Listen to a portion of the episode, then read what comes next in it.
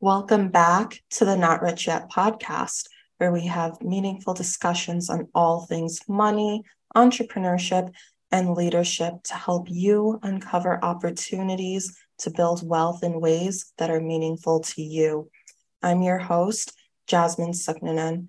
And before we jump in, I just have a quick heads up that next week, the week of January 30th, there will be no new episodes uploaded to this podcast. I'm in the process of moving and I just need some time to get back up into my new place before I can resume coordinating with guests. In the meantime, though, if you're new to this podcast, you can listen to the nine other great episodes we've uploaded so far.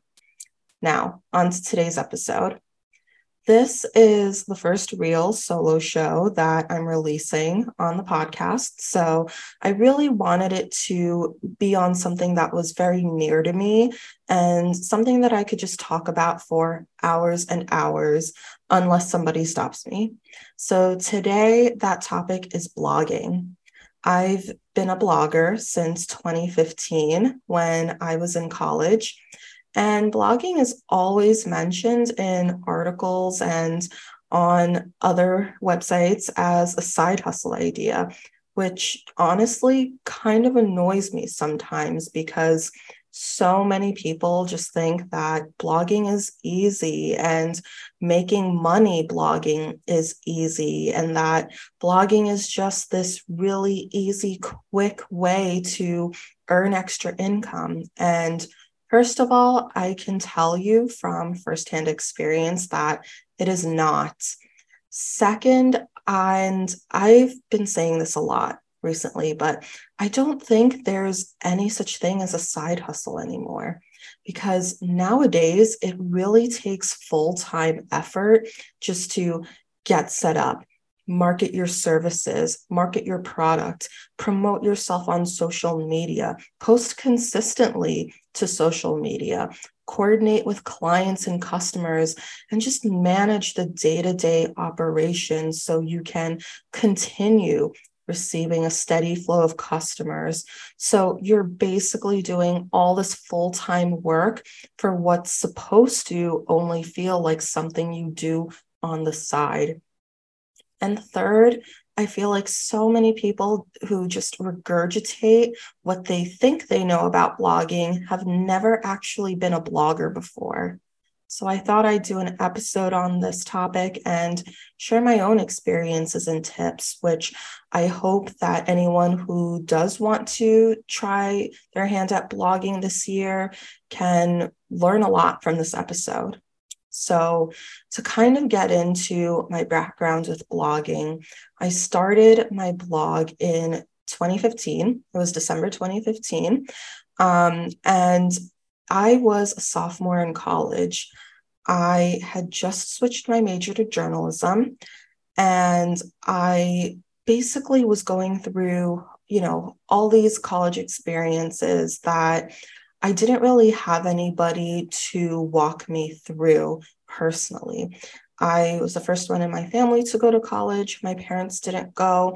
And I also was just, you know, in that process of learning how to write a resume, right? Look for internships. I was learning how to create a study schedule that works for me, learning how to uh, find the best, uh, cheapest textbook resources, right?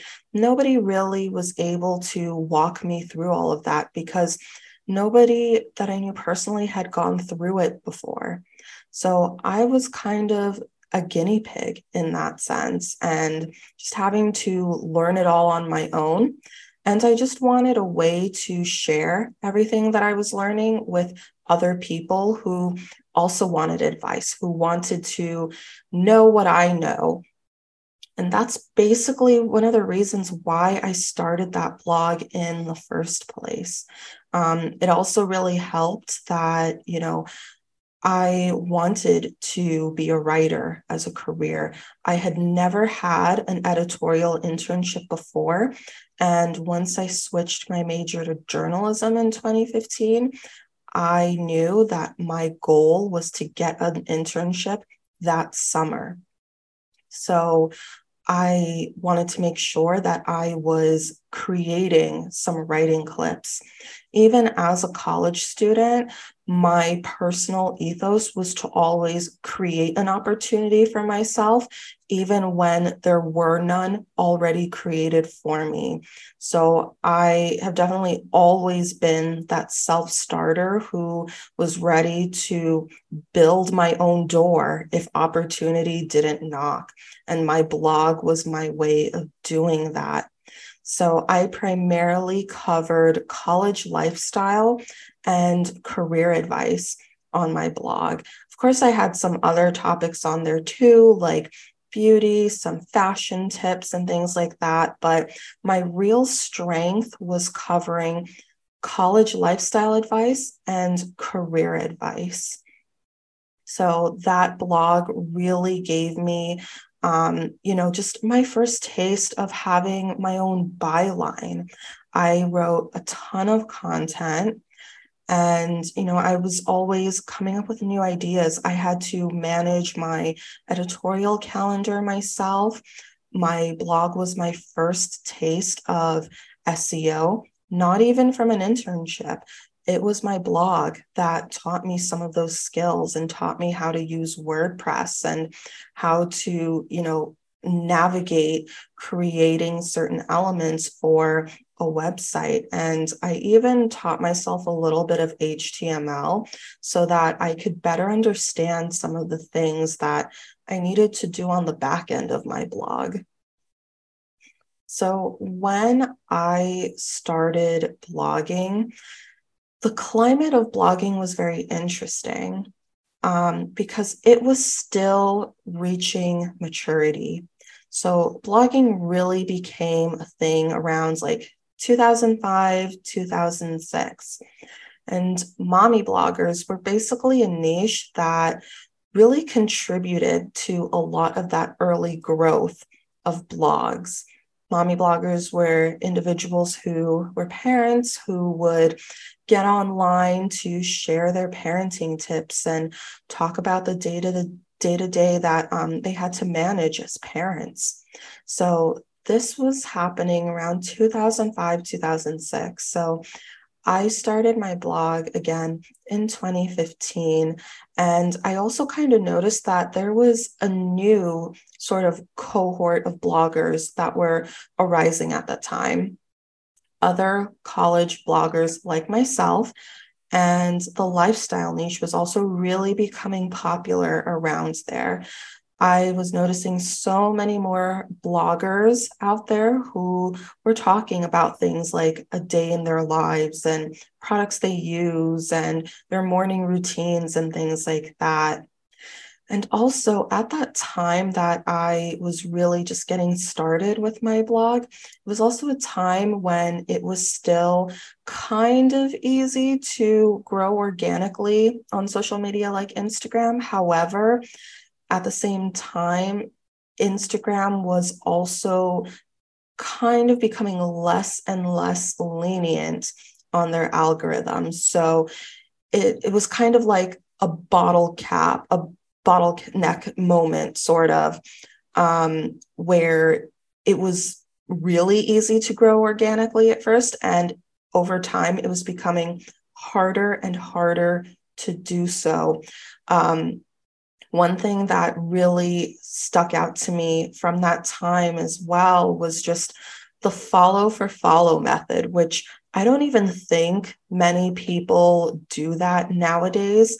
I think nowadays it probably wouldn't even work as well as it did back then. But the follow for follow method was basically um, this strategy that was encouraged by a lot of um, social media influencers at the time to grow your following very quickly um, with as little effort as possible. Basically, it entails you going on to accounts that had a similar niche as you, going to they their photos and their posts and um, going to the people who interacted with their posts and just basically following the people who engaged and the hope was that they would follow you back and then you would basically unfollow them after they followed you back.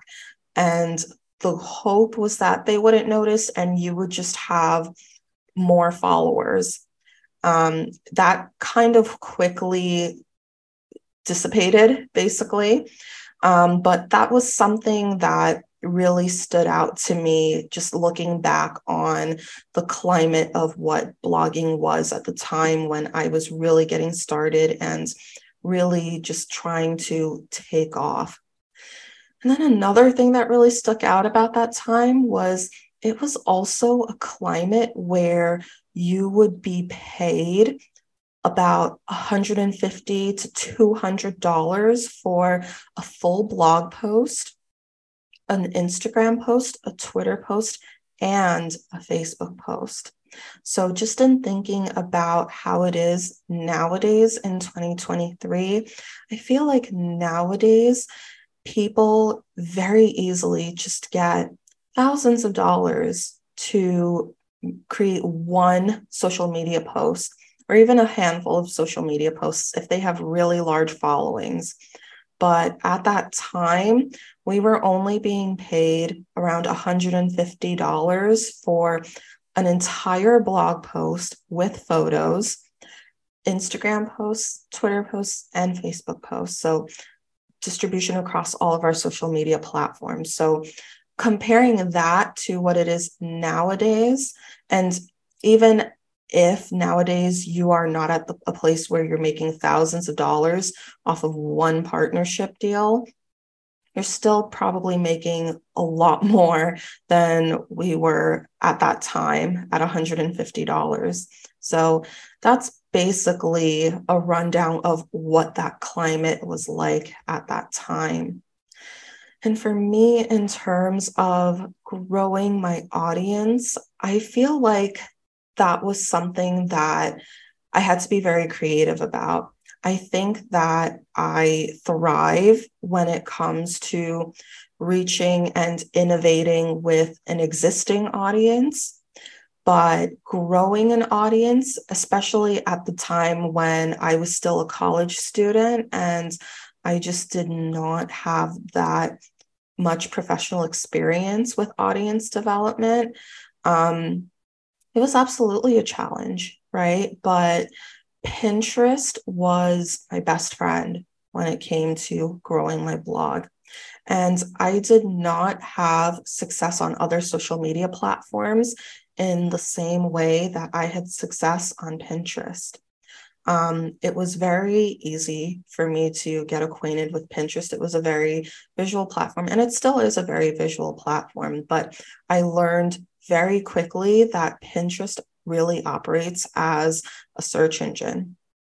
So, again, that was something that I was learning through the experience of blogging and mm-hmm. not even something that a job or an internship taught me. It's something I learned just by being a blogger. So Pinterest operates as a search engine. And not only that, but I quickly found out about group boards on Pinterest. And that was how I really started to gain followers on Pinterest and also gain page views for my blog. So, group boards were basically um, a type of board where somebody or an organization who had a lot of Pinterest followers would create a board that would enable the ability for other Pinterest users to collaborate on that board. So they could invite you to be a collaborator. So now you can add pins to their board, even though you did not create that board. And they could have so many different people contributing to this board. And that was great for them because on Pinterest, the more you pin, the more followers you kind of got at the time. There was this, I guess, direct relationship between the number of times you pinned per day and the number of followers you would, would accumulate. So it was great for them because you now have all these other users pinning to your board on your account for your followers to view and interact with, and you don't even have to do anything. But it was also great for us who were pinning to that board because it meant that our content pins were reaching a wider audience and we were getting views for our blogs, for our YouTube channels, for whatever it is we wanted to get views on just by being collaborators and pinning our content to the board. Now, of course, creating the Pinterest pins was another uh, story. Uh, it did take time to create things, but I just used Canva, which many people still use Canva nowadays.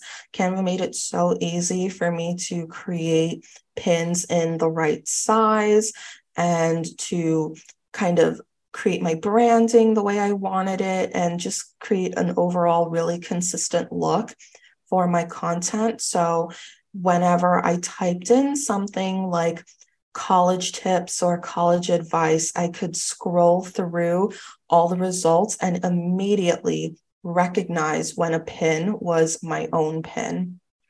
So Pinterest was really responsible for a ton of that growth. I joined so many different group boards. There was one that I joined for um, pinning content for millennials. There was one or several rather that I joined for content around college lifestyle.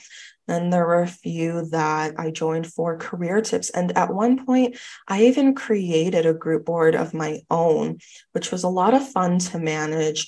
Um, it could be a little hectic with getting so many requests to uh, have people join your board as a collaborator.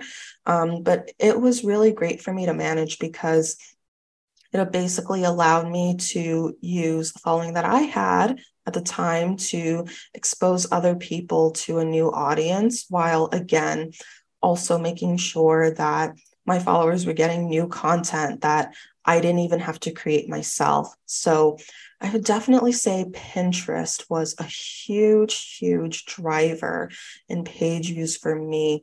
And I grew my blog, which I didn't mention this earlier. I grew my blog to a point where I was receiving over 100,000 page views a month. Um, I really got serious about it. And to be honest, even in the beginning, I wasn't as serious as I wish I had been about blogging. I wasn't tracking any metrics whatsoever. And then I decided that I would begin tracking my metrics. And that was also when my growth exploded. So I believe in that whole saying that what doesn't get tracked doesn't grow. And this is definitely an example of that. I took my blog from getting like 10 page views a month to 100 page views the next month. And from there, I went from 100 page views to 1,000 page views the next month. Then from 1,000 page views, I went to 2,000 page views. 2,000 page views turned into 6,000 page views. And before I knew it, I was consistently getting 10,000 page views a month. And over the years, as I continued to blog and continued to dive deeper into career content and college lifestyle advice, I was consistently getting 100,000 views per month. Nowadays, I don't do anything at all to maintain my blog or to publicize it in any way. And yet, I still consistently get about 20,000 views per month literally not even doing anything. My posts just continue to live on there. My Pinterest pins continue to live on Pinterest. Um, and I don't do anything at all to promote or maintain it in any way. And so I know that when it comes to blogging, another super, um, you know, popular thing to ask about has to do with revenue. So for me, my main source of revenue for my blog was through sponsorships. And I didn't have sponsorships so consistently to an extent that today's bloggers and influencers are receiving sponsorships. Like for so many people today, those sponsorships are their primary source of income. That is their uh, full time job, basically. Um, for me, it was never my full time job. And I never really had the intention of making it my full time job. So I was not putting in the work to do sponsorships quite as frequently as many other people did them. My sponsorships came probably once or twice a month. Um, I joined different groups to be able to apply for opportunities. So, if you're starting a blog this year, Social Fabric is one group that um, is basically for bloggers to join, and you can use that to apply for sponsorship opportunities you think you might be a fit for. Um, through that, I was able to work with brands like Neutrogena and some other cosmetic companies and things like that. And not only that, but I also was at a point where I was getting brands reaching out to me to work together, um, whether it was paid or unpaid. And of course, I definitely had my fair share of unpaid opportunities, but they were still very fun opportunities for me. Um, again, at the time, I was still in college. So earning an income off of my work was not necessarily the most top of mind thing. And I'm not saying that that's an excuse to not be paid for your work. If you can get paid for your work, you absolutely should be getting paid for it, especially if you're extremely experienced. Um, and can definitely deliver on what you say you can deliver on. But for me, it just wasn't something that I was being super urgent about at the time.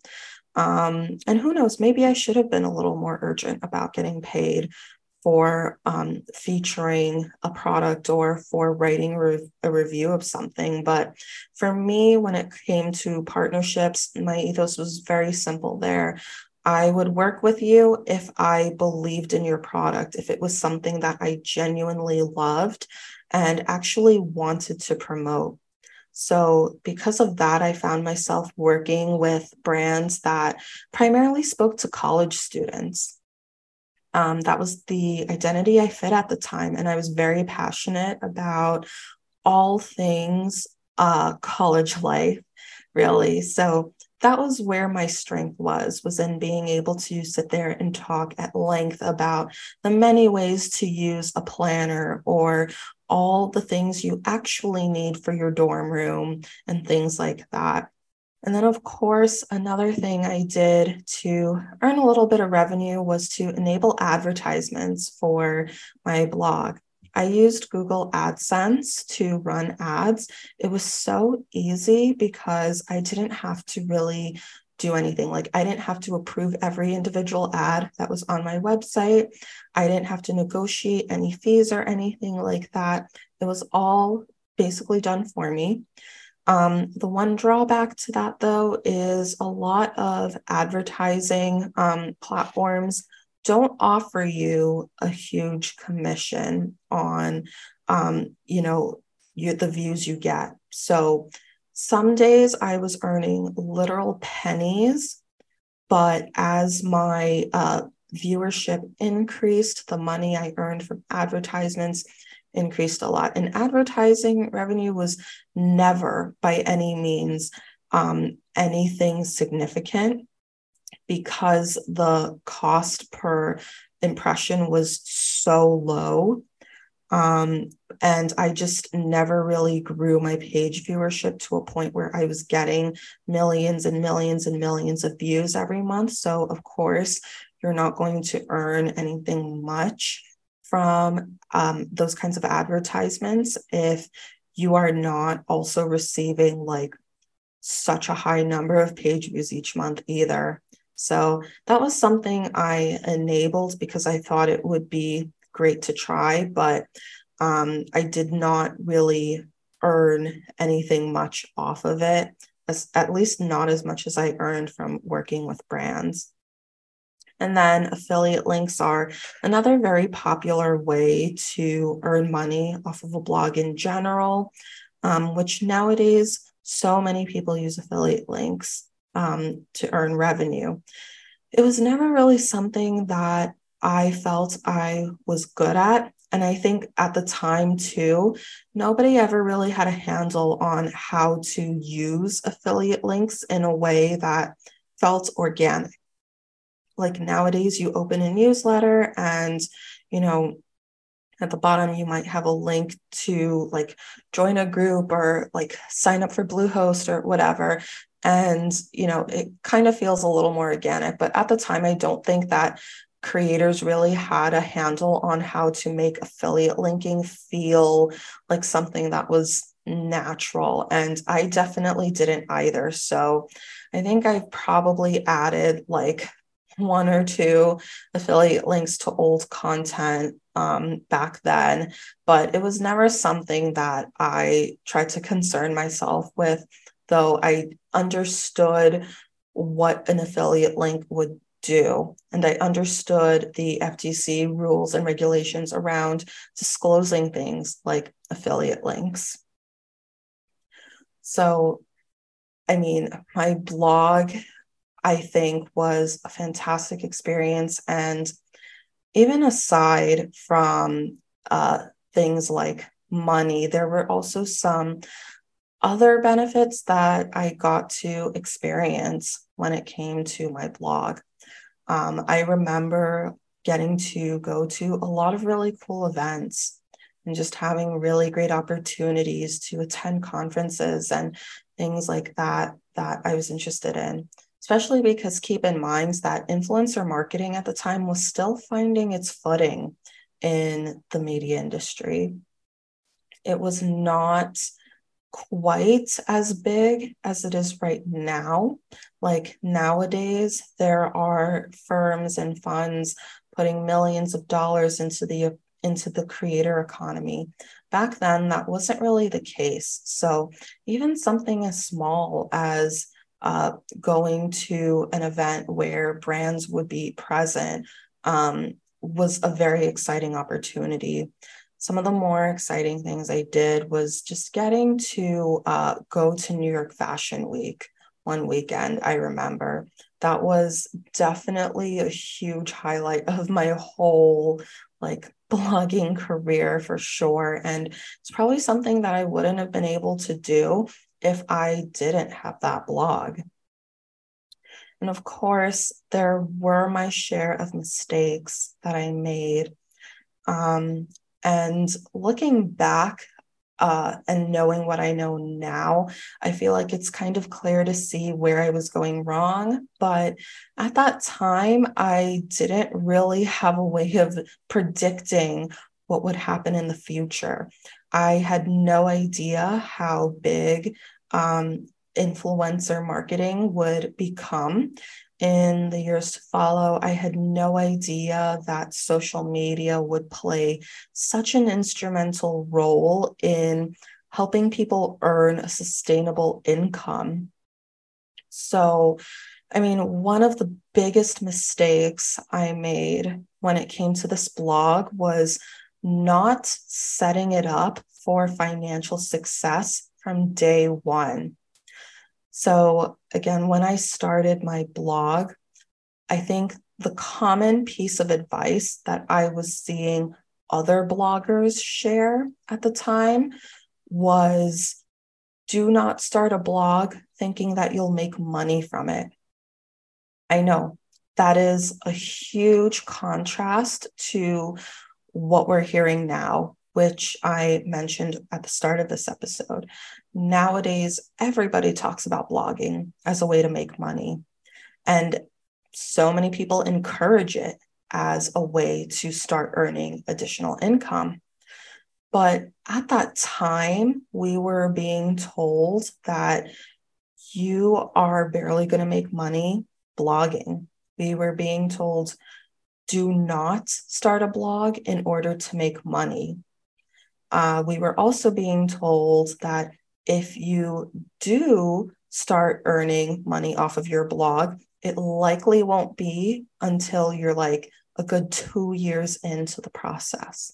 So these were all the things we were hearing at that time, which probably sounds wild given what we see in today's blogging climate. But I really took a lot of that that advice to heart and you know like I understood where the advice was coming from. Like on the one hand, of course, like your main goal with blogging um, for the most part we did blogging because we enjoyed it. We did blogging because we wanted to tell a story, because we wanted to give tips to people, because we wanted to be able to talk about something we had a deep passion for, something that we had an expertise in, right? Um, but at the same time, like it is great to be able to get paid for your work. So I had internalized that advice and I did not really do anything to set my blog up to start earning money. Um, and then it absolutely came back to bite me in the butt because by the time newsletters were really becoming a thing, and by the time people were starting to make money off of newsletters, I had no newsletter, you know. Um, I had never written a newsletter before, and now I was paying for it. Uh, so I did none of those great steps that I probably should have done. And as a result, by the time I was caught up on the ways that I could make more money from my blog, it kind of just felt like I was missing too many steps. Like there were just so many things that I like felt like I missed the opportunity to learn. And I just did not feel like trying um, so much anymore. Then another mistake that I felt was costly, not in the sense that I was burning money, but in the sense that I was missing out on the opportunity to make money, was just not keeping up with social media. I mean, truthfully, by the time um, influencer marketing really began to take off, I just was kind of tired of social media. I didn't want to deal with it. Um, and I had also recently graduated too. So I was becoming very focused on my job after college. So I was no longer on a campus. I could no longer do photo shoots with my friends after classes and things like that. So it also became very hard to create that content for social media, in my opinion, anyways. So, not keeping up with it meant that my following, whatever small following I had amassed, amid, admittedly, um, was also dwindling. So, I did not keep up with that at all. Um, and also, in the first place, I did not separate my uh, blogging presence from my personal presence online, um, particularly on Instagram, uh, because I didn't know necessarily if it was a good idea. And I probably should have listened to my gut at the time. I did not want to start from scratch. I didn't want to have to try to grow organically from zero by creating a separate blogging um, account on Instagram. And I paid for that dearly because the people I knew personally were not always necessarily the same people who were my target audience. They did not always necessarily want to see sponsored content pop up on their feeds. They didn't necessarily want to see like photos of my coffee or whatever content I was trying to create. They also probably didn't want to see multiple posts from me um, all in the same week because of the algorithm. Uh, so the people I knew personally were not always necessarily my ideal audience. And they were also not necessarily always an engaging audience either. And that was an issue. And I think that that really stagnated a lot of my growth or my potential growth that I could have gotten from my blogging presence. So that was a major mistake, I would say, as well. I should have separated that blogging presence from day one. It probably would have taken me further because I probably would have been able to find people who did fit my ideal audience at that time. And in terms of just being able to set yourself up for financial success, if you want to start a blog this year and you're not sure what you can do to make sure that you are going to put yourself in a strong place to actually earn money from your blog, I do have a couple of tips for you. So, number one, I would say, once again, start your social media account from scratch. I know like it sucks and it's hard and it feels impossible to grow organically, especially nowadays. But keep in mind that you can always promote your new blogging account on your personal account so that if there are any people who follow you on your personal account who actually are interested in following your blogging account, they can do so. And if not, they'll probably ignore you anyways, but whatever. So I would absolutely separate that presence from day one to set yourself up for um, the right opportunities and to set yourself up to actually have a following that genuinely engages with your content. I would also say get on TikTok and post if you haven't already. I feel like we are very quickly approaching that just time on TikTok where organic growth is going to be almost impossible. So I would make use of that. I would start posting on TikTok. Um, I would really start to hone in and grow your audience there. Um, do not get trapped um, the way so many other bloggers got trapped, where they didn't take enough of a chance on posting on Instagram. And then it ended up being past the point of easy or relatively easy organic growth on the platform. So I would take advantage of TikTok while you still can.